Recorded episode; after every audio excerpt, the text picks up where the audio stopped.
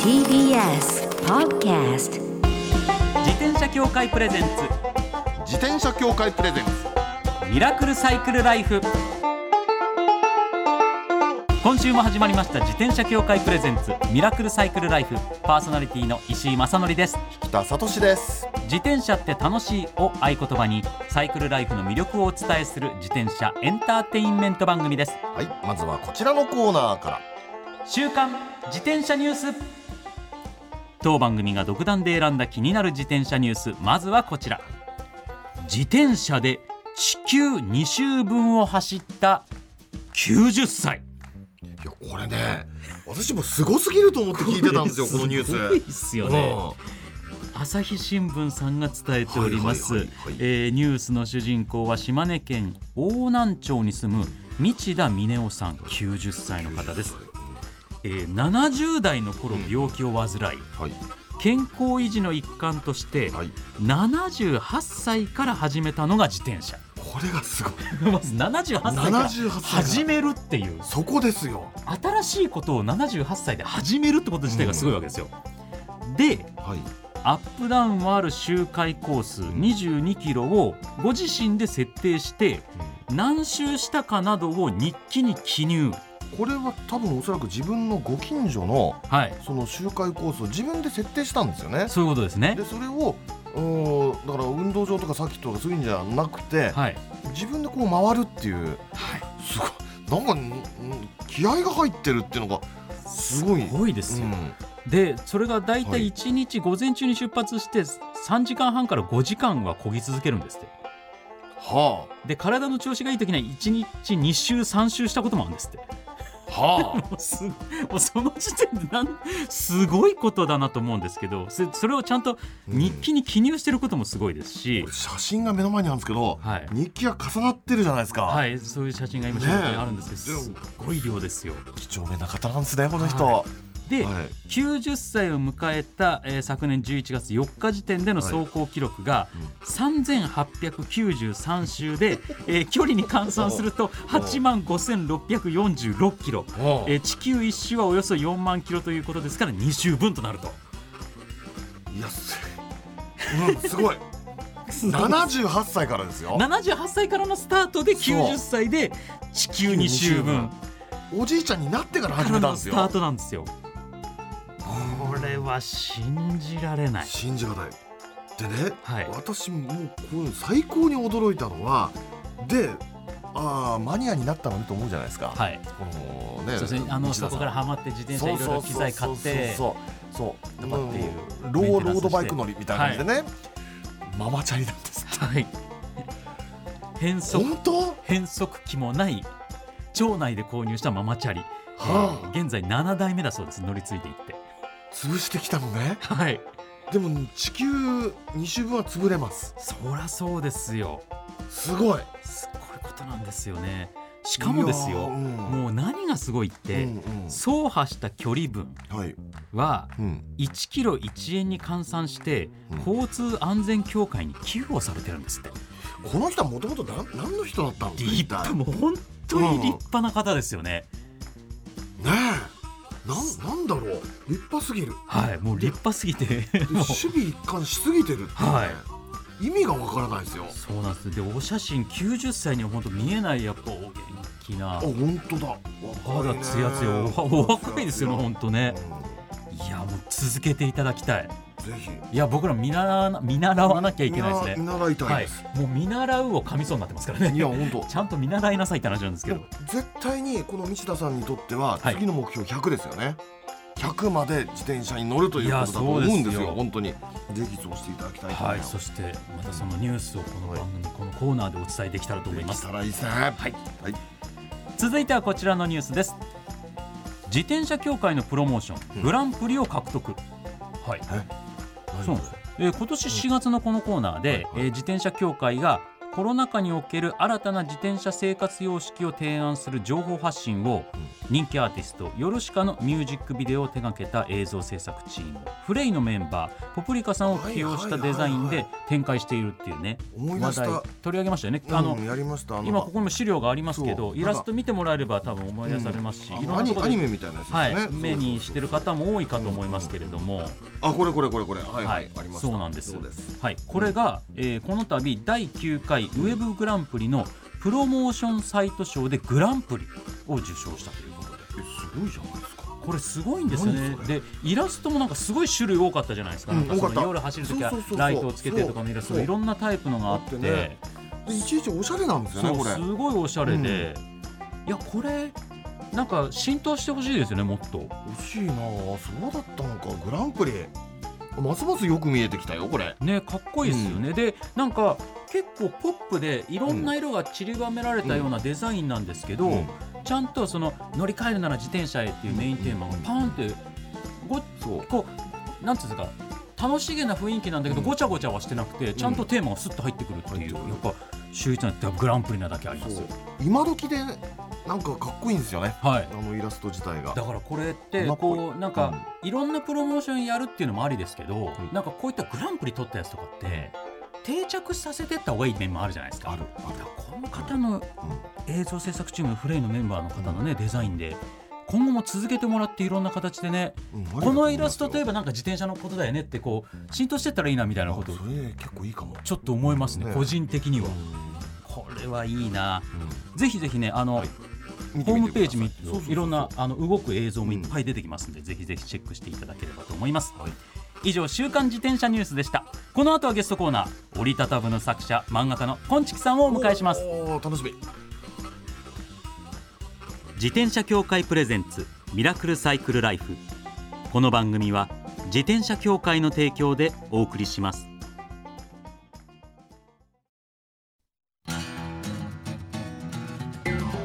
自転車協会からのお知らせです街ではライト自体がついていない自転車や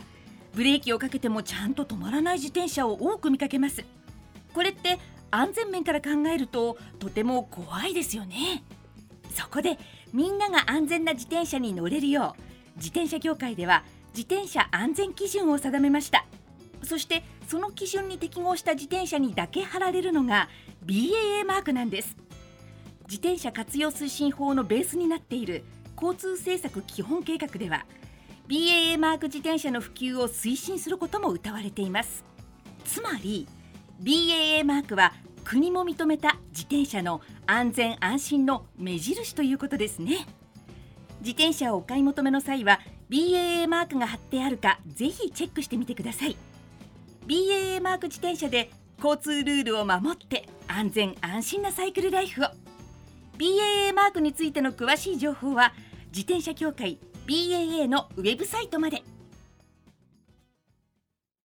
さあゲストコーナーです漫画家のこんちきさんですよろしくお願いいたしますよろしくお願いします。よろしくお願いしよまろすしくお願いいたしますこれね、はい私この番組でもうすでにそうですこんちきさんの漫画の話をしてるんですよ、うんうんちょっと私の方からお話しさせていただきますと、目のミ前ニにあベりロま派すはい、私石井がですね2年ほど前ですねも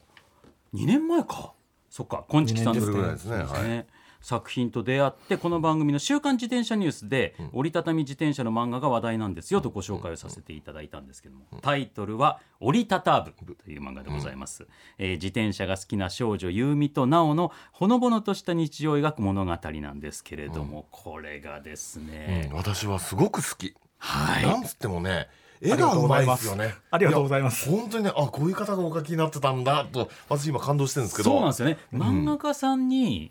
こう直接お会いする機会って普通ではなか通常ではなかなかないことですよねないですよねですねうんこれラジオに出られたりするのってまあ初めてですね。あ当そう然ですか当然初めてです。 そうですよね、はい早速いろいろお話を伺っていきたいんですけれども、どんなきっかけで折りたたぶを描こうということになったんですかそうですね。えっと前回っていうかもう前々回の連載になるんですけど、はい、それが終わった後に、まあ次の連載の企画を出さなきゃいけなくて。えー思いつかなくてああだこうだしてるので時間があったんですよねはいそれでちょっと折りたたみ自転車が好きなので折りたたみ自転車を紹介する落書きをツイッターにアップしたんですねはあなるほどそれが折りたたぶってつけてあもうすでにその時うん折りたたぶって書いてたんだそうですねなんか語呂がいいのでちょっと自分で気に入ってしまって、えええええその時は A バイクの紹介だったんですけどえはあはあはあ A バイクあか A バイクイクってのはまさに三そうそうそう三三角角形のねなそうで形すねね独特な自転車なんですけいどきなり出した感じので出てますよねあのパソコンぐらいの大きさになっちゃうんですよねノートパソコンぐらいのちっちゃな大きさになっちゃっうて6キロぐらい5キロ台そう出そうたそかうな6あキロ台だったすかごいなねちょっと覚えてないんですけど、うん初代モデルから一応買ってはいたんですけどうんあそうですかあじゃあもうこの折りたたぶを書く前からまあでもそうじゃなきゃ書けないなっていう書けない内と容なんですよ読んでいただくと分かるんですけど そう思相い当前からもともと折りたたみ自転車乗ってらしてでこのツイッターの投稿をしてうんそうですねそれで本当はその後も何個かうん折りたたみ自転車を紹介したかったんですけどはい面倒くさがりな性格なので落書きがそこで途絶えたまま、ああそうだったんですうねんなるほどなるほどはいそのまま連載企画になってしまった出しとちいゃうっかて、うんはい、少年マガジンでしたっけ、ま別冊マガジン少年マガジン別冊そう少年マガジンそうそうそうでそう、うん、正直なところ自転車漫画を企画にするのは結構嫌だったんですよあえ嫌だったんですうかなぜですかまずあの自転車描くのがすごい大変大変よくわかるこれはこの番組何名かの方自転車の漫画を描かれた作者さんにお越しいただいてるんですけどうんも本当に自転車を描くのは大変だという話は聞きますねそうですねねだって斜めになったりなんたりするともうタイヤの楕円から何からもう全部っていう感じででちょっとでもずれるとあのパーツが狂うとなんか自転車うん歪んでるって感じしちゃうんですよねこれそうですねでも全然歪んでないじゃないですかそこはもう 3D モデルを使っているので、 3D モデルを使うっていうのはどうどういうことなんであすかのいわゆるポリゴンではい、自転車の形を作ってしまって、うん、それを見ながらうん見ながらというよりはそそれのを漫画どうする漫画用アプリにはいはそあの 3D モデルから線画を出す機能があるんですね。はいはいはいはい。はあなんでもうスポークから何から何まで全部線画で出してくれるんですよ。だからその 3D モデルをまずきっちり作り込まないといけないっていう話になるわけですね、そうですね。それも結構大変でしたね。はいそうでしょうねそれもそれで大変そうですしだってしかも、うんまあこれもちろんまだ漫画読んでないリスナーの方もいらっしゃると思うんですけども折りたたぶっていうぐらいですから、うん折りたたみ自転車がそうたくさん出てくる物語の面にたくさん出てくるんです よ普通の自転車以上に折りたたみ自転車ってそれぞれの車種によって形が全然違うから違うこれがまた大変ですよね。全然違うんですよね。最初作からるじのゃがあ大変なのもあったり、簡単なのもあったりで。あそうでそうすかでしょうね。だかってもこの中に出てくるあの結構メインになるのがあのほらオールドダホンだったりするじゃないですか。はい。でイランフレームとかイランってことないですけど いらん現在ではないフレームとかあったりするでしょ。本数がやたら多い。そうそうそうそうそうそうそう。まあ、でもオールドダホンは割と作るのが楽だった楽な方方だったと思いますえじゃあ何が一番難しかったですかこれ。ストライダのはい。クランクを作るのが大変でしたねはあ。ストライダーっていうトライダーあの子供用じゃなくて、はいあのなんか三角形の三角形のね三角形のうんイギリスのあの樹脂製のクランク部分のチェーンリンングのパーツを作ったりとか、はフレーム自体はもう三角形であっという間にできましたけどね、うんああそっかフレームはわかいいいい結構わかりやすくね三角形な自転車なんですけどそストライダーってそうかううそうそうわもしかしてストライダー持ってます持ってましたね持ってました台数が増えすぎたので漫画終了後にですか手放しましたとてもいい自転車なのでまた欲しいですねあーやっぱいりやなんでこれ家が狭いので一回減らさないと まあそうなんですよね自転車って増えすぎるとで折りた折たりみたとたはみい自え転車はこの主人公も駐輪場がないーあそうそうそうそう、マンションというかそういうところに引っ越しちゃったところから物語始まるように折りたたみ自転車って折りたたんで部屋にしまえるからそうそうそうするとだからっていうねもう俺もう一度入るじゃんとかって買っちゃってうんうん増えていくっていう結果狭くなるって現象ありますよね。生活動線が埋まってるんですよねそれでそうでしこょうのねスペースなら縦長のキャリーミーが入るかな。いやすいやいやいやいやわかるこれはねもうね折りたたみ自転車好きあるあるなんですよそうですよねリスナーの皆さんこれ。いやでもそれをそうねですよ漫画として見事にうんこの折りたたみ自転車好きからすると分かるっていうことをうん描いてくださってるし、うんそしてこの何でも趣味の世界のことってそうなんですけど、僕らもこの番組やってて気をつけなきゃと思ってるんですけど、マニア3人集まると、はい周りの人がついてこれない会話に全く終始する時があるじゃないです意か。味がわからない会話をしてしまうと、でもすごく初めて読む方折りたたみ自転車のことを全く知らない方でも読みやすいように書いてくださってるっていや本当ですよね本当に思ったんですけそうねそどこはやっぱし折りたたみ自転車っていうと割と漠然としたあー折りたたみマニアじゃない人からするとそのなんとなく重たいとかはうんい走らないとかええ壊れやすいとか、はいはいはいあと買ったけど畳まないよねっていうあーそういうのは言われがちなもので、はいまあ、ええ実際そうだったりするんですけどね。まあそうなんですよねそれあるんですよ確かにただ確かに折りたたみ自転車って、はい折りたためれば折りたたみ自転車で例えばロードバイクみたいにレースで勝つためにとかね、ええそのスピードを出すためにとかそういうんじゃなくて割と全てが折りたたみになっちゃったりするじゃないですか。そうですねあのうんロードっぽい折りたたみもあるそうそうそうしそうマウンテンっぽいのもあるし折りたたみもあるしそうでそういう意味ではすごく幅の広い面白いジャンルなんですけどね面白いですね。いやーだからそこを見事に書いてくださったっていうまあそこら辺のはいはい漠然としたイメージを持ってる人でもそのうんちゃんと走る折りたたみ自転車もあればうん軽いじ折りたたみ自転車もあるしうんうんうん畳みやすい折りたたみ自転車もあれば本当に畳みづらい折りたたみ自転車もあったりとはいかはいはい嘘はつかずちゃんとあー読者さんに分かってもらうそそして読者さんが欲しいなと思った時に自分に合う折りたたみ自転車はこれかなとかうんこうやって遊べばいいのかなっていう想像の足しになるような漫画になればいいなと思って書きましたね。あーだから、うんそれ乗ってる人間だとすごいわかるっていうところがもう本当一言だけ入ったりとか、キャリーミーに奈緒ちゃんが初めて乗る時かな、うん乗ってみた時とかに、うんあのキャリーミーっていう自転車すごくタイヤが小さい自転車なんですけど、はいはいで畳んだ時に縦長に畳まれるんですけど、畳んだ状態でコロコロ転がせるような小さなコロがついてるんですよ。はいで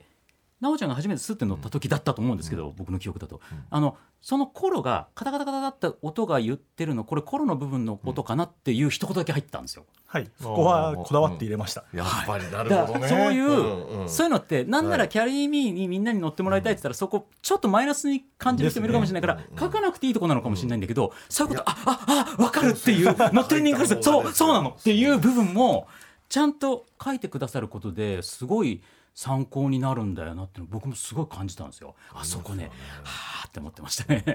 って同じダホンでもね、はいニューダホンとオールドダホン出てくるじゃないですか。はい、でニューダホンは明らかに良くなってるけどオールドダホンはなんかぐにゃぐにゃしてるっていうのが ね頼りないっていうのがねその通りだだけどそこが可愛いって言って救うじゃないですかはい、そういうのがねまあいいなと思っててねで実際にこう、折りたたみ自転車の良さって畳んでどっか旅先で乗れるっていうことだってするじゃないですか。はい、で今回この作品に関しては折りたたぶとして主人公たちはいろんな場所に行ってるじゃないですか、そうですそね。この描写とかもすごい、まあ、鎌倉編とか、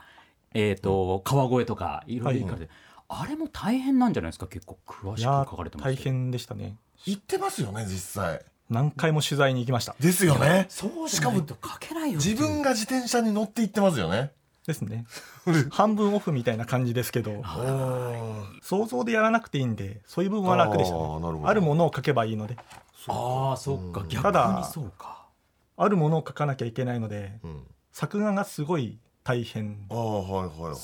うですよね背景もこれ実際行ったところの写真を撮ってきて、それをアシスタントさんに渡して、これ背景の線画に起こしてってお願いするんですけど、あーあの背景としてはものすごいカロリーの高い作業になってしまったのでそうでしょうね背景アシスタントさんがいなかったらもう絶対できなかった漫画だなと思いますね。あーだってその鎌倉に行ってるところとか紫陽花寺とか僕も何度も行ったことありますけあど紫陽花寺紫陽花満開の、はいあの紫陽花寺を描くとかももう漫画描いたことない素人が考えても、はいどんだけ大変なんだってなるじゃないですか。 ありますねいやーすごい世本当アシスタントさんにありがとうです週。刊ですか月刊ですね月。刊ですね週刊だと死んでしまいますので、そうでしょうね。いやいや、よく言い言いますもんね、習慣の人は大変だっていいう。やーこれ月間でも聞いておくなりますよ。なりますよ。で、習慣だと、まず取材に行けないでしょ でも行かれる方は行かれますからね。言うんですよね。弱虫ペダルの渡辺先生とか、もちろん昔も漫画家さんは大変だったと思うんですけど、今なんか求められるクオリティが昔より変わってる面ってあるんだろうなっていうのそも、れ絶対ありますよ。だ消費カロリーというか消費エネルギーが全然違いますよね。書くもの次第だし書き方次第だとは思うんですけどあーまねあね確かにあねまあそうか作品によっても違うのかな写真を割とそのまま使ってしまうっていう選択肢もありますしああああはいはいそっか、うん加工次第で割と手が入ったように見えてしまう加工もできるんですよね、はいはいありま写真すから、ねでもこんちきさんのこれは手書きのあれがすごく入ってる入ってるっていうのがそうですねなるべねえく手書き風にしたかったというのが、まあ風にっていうかまあ手書きですけど ねそういやでも4巻の最後の方で、はいあの街を見下ろすシーンがあるんですけどああありますねあの展望台からはいはいそこは背景アシスタントと一緒に「これどうですか?」っていう「無理ですよね無理ですね」って話になって写真加工を使わせていただきました、ああまあ、こそれれでもちょっと線画を足したりとかしてあ少し手が入ってるように見せたんですけどあ入ってるうんこれなかなか聞けない貴重な話ですよ、もう皆さんぜいひや本当ですよ全4巻なんですけれども、ご購入くださいそうこれ楽しいですよ聞いてから読んだらさらに楽しめると思います、うん思いますはいちょっともうねお時間だいぶ来ちゃってるんで、はいいや本当だはいあ早いですねはいそうなんです来週もお来話週をもまた伺わせていただきますよろしくお願いしますよろしくお願いしますお願いします今週のゲストは漫画家のこんちきさんでしたありがとうございましどうたもありがとうございます最後のコーナーはサイクル大辞典一つの項目をきっかけに自転車トークさまざまな角度からサイクルライフの魅力を発信します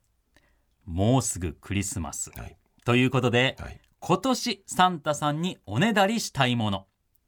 あなるほどおねだりしたいものですそうねですよありますかな引るほど田さん、いまやあ、だいぶ自転車持ってらっしゃるしそうなんです e よバイクも買われたっておっしゃってたしいやいやいやそうなんですこと自転車に関して言うとね、はい具体的に欲しいものはって言われると目の前にもうあんまりない気がするんですよないっていうのかね物欲的なものとしてはってそう感そうじそうそうなのだからそのね石井さんがさっきおっしゃってくれたようにあの e バイクをごく最近手に入れて、はいでマウンテンバイクの e バイクだからもうこれでね全て揃っちゃったのあだってー折りたたみもあるロードもある、はいクロスもあるマウンテンバイクもある、えーね、そバイのクそれぞれ e バイクのママチャリもああるーみたいなねアシスト自転車と呼ばれるのもあるしとだからそうなるとねじゃあ次って言うと次例えばねそのなんだ流行りのグラベルはって言われてもうーんまあそこまでおねだりすることじゃないなってあ感あじーだしサンタさんにおねだりするまでではないそうそうそうあーでふと気づくとね、はいじゃあサンタさんにおねだりしたい何をおねだりしたいかもうなんか、えーサンタさんドラえもん的にちょっと考えたりするわけ。おおなるほどドラえもんが4次元ポケットから何かを出してくれる、はいみたいなうんじゃかじゃんみたいなね、ええそうあるとしたら一体何かって言ったらね例えば例えばですよはいこれさえ持ってれば自動的にね自分が通るところは全部信号が青にな る機い械やとかそれあったらいいっすあったねら最高でしょ最高ねっすね最高もう全てが止まってくれてもう我が道を行くみたいな感じでスーッと行けちゃうみたいなねドラえもんなら出してくれるかもしれないけれど、えでドラえもんのストーリーの中でも一番最後にのび太がもうとんでもない目に遭うっていうそう感ですじねですよね。とこんでもない目に遭いますねれ多分なんか絶対ねわかんないけどそうそうそうそうそう いやそういうやつとかねでもね一方で思うとねはい空飛ぶ自転車とかねもうこれドローンからの発想なんですけど、あーえーなんかそう今ねありますね自動運転自転車とかねねなんかねそんなことになってくるとあれ結構今だから将来あるかもっていう気もしてくるじゃないですか。ああまあそうですねそ可ういうのってね能性は出てきますよねうんそうなるともうそんなわけがわからないというああえー石井さんどうですかもうなんかサンタさんにおねだりしたいものとそうですね、はい僕はだから本当に今年は自転車に乗れなかった一年なんですよ、まあ一まあな番かったですからねそうそうそうだなんかおじさん臭いこと言うとはい本当に健康が欲しいっていう、 自転車に楽しくなれる健康な体をくださいっていう話になってくるんですけどそうですかはいまあ、あとは私はもう少し背が欲しいもあるんですけ どそれ関係あります でもでも今現在はもはいう健康が欲しいと健は康いでしょ、だいぶ良くなってきてはいるんですけはいはいはいはどいでもやっぱまだ自転車ガツッとは乗れてないんですよね結局、まあ、仕事の忙しさとうかんもはいあって、はいはいもちろんねあとでもうん今年は本当に物欲の方あで言うとうん僕一個だけあるんですよ、ほうあれだけ自転車持ってるの一個だけあるんですほう何アレックス・モールトンの F 型ああそれ前も言ってましたよね、はい、そうなんです F 型モールトンと呼ばれるのもをう、すっごく古いあのヴィンテージタイプのね、はい、もうモルトン本で当にその当時だけ売られていた、うんうんうんうん今のアレックス・モールトンという車種があるんですけど、うんうん今のスタイルの全く違う形で前あったっていう、うんうんうんそれがねどうしてもねでもなかなかやっぱ程度のいいのがないんで、古いものだからそうだろうと思だからピッカピカの F 型モールトンをくださいっていうのはちょっとありますだからやっぱり整備とかどうかなどこまで行ってるかあるじゃないですかはい1950年代60年代の自転車なんはいはいではいはいはいはいやっぱりある程度メンテナンスされてるので危険な面もあるし、うん乗るのにだい本当に安全に乗れるう、うん、 F 型モールトンがもしあるなら、うんサンタさん持ってきてくださいっていう のはちょっとありますかねサンタさん乗ってきたりサンタさんが乗ってきてシャンシャンャンシャンシャンってシそうャそンうシそャうンシそうャンシャンって音じゃなくてそうそうシャッシャッシャッシャッと音で来るのはサンタさんと思ったらそうそうそうそうサンタさんがめっちゃペダルこいできたっていうええっつっっていやそういうパターンですかねまあ僕は今それですねあとは本当にあの最終的にはその自転車一緒に楽しく乗ってくれる奥さんやっぱそこはね去年も言った気がするなこれなかなか現れないですね以上サイクル大辞典でした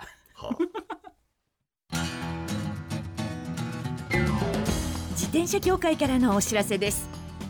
スポーツ用自転車の場合きめ細かいメンテナンスも必要ですねだからしっかりとした技量や知識を持ったスタッフのいるお店でお買い求めいただくことがとても大切なんですそこで誕生したのが SBAA プラスですこの SBAA プラスとは一定の実務経験と十分な技量を持ち自転車協会主催の試験に合格した販売者の方にだけ認定されます今回制度が一部改正になり認定者にスポーツ用自転車安全整備基準に基づいた整備を受けてもらうと SBAA プラスマークを貼ってもらうことができますだから SBAA プラスマークはしっかりとしたメンテナンスを行った安全安心の証と言えます SBAA プラス認定者のいるお店でメンテナンスを受けて快適なサイクルライフをお楽しみください SBAA プラスについての詳しい情報は自転車協会 SBAA ホームページ SBAA-bicycle.com まで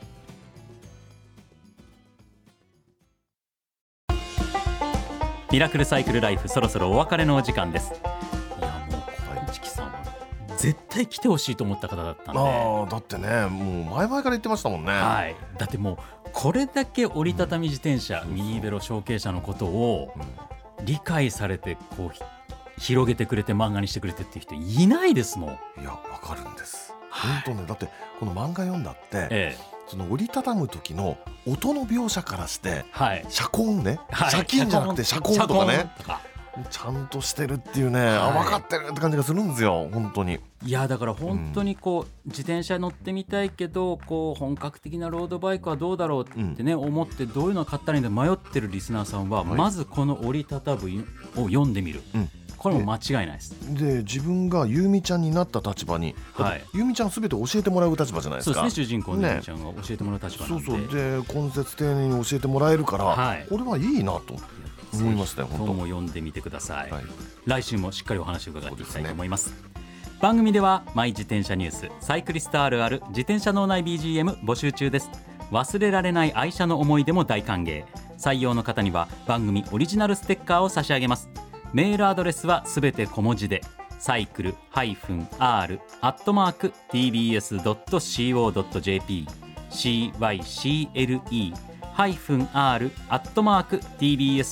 cycle-r-tbs.co.jp までお待ちしておりますお待ちしてますそれではまた来週お会いしましょうお相手は石井正則と引田聡でした自転車協会プレゼンツミラクルサイクルライフこの番組は自転車協会の提供でお送りしました。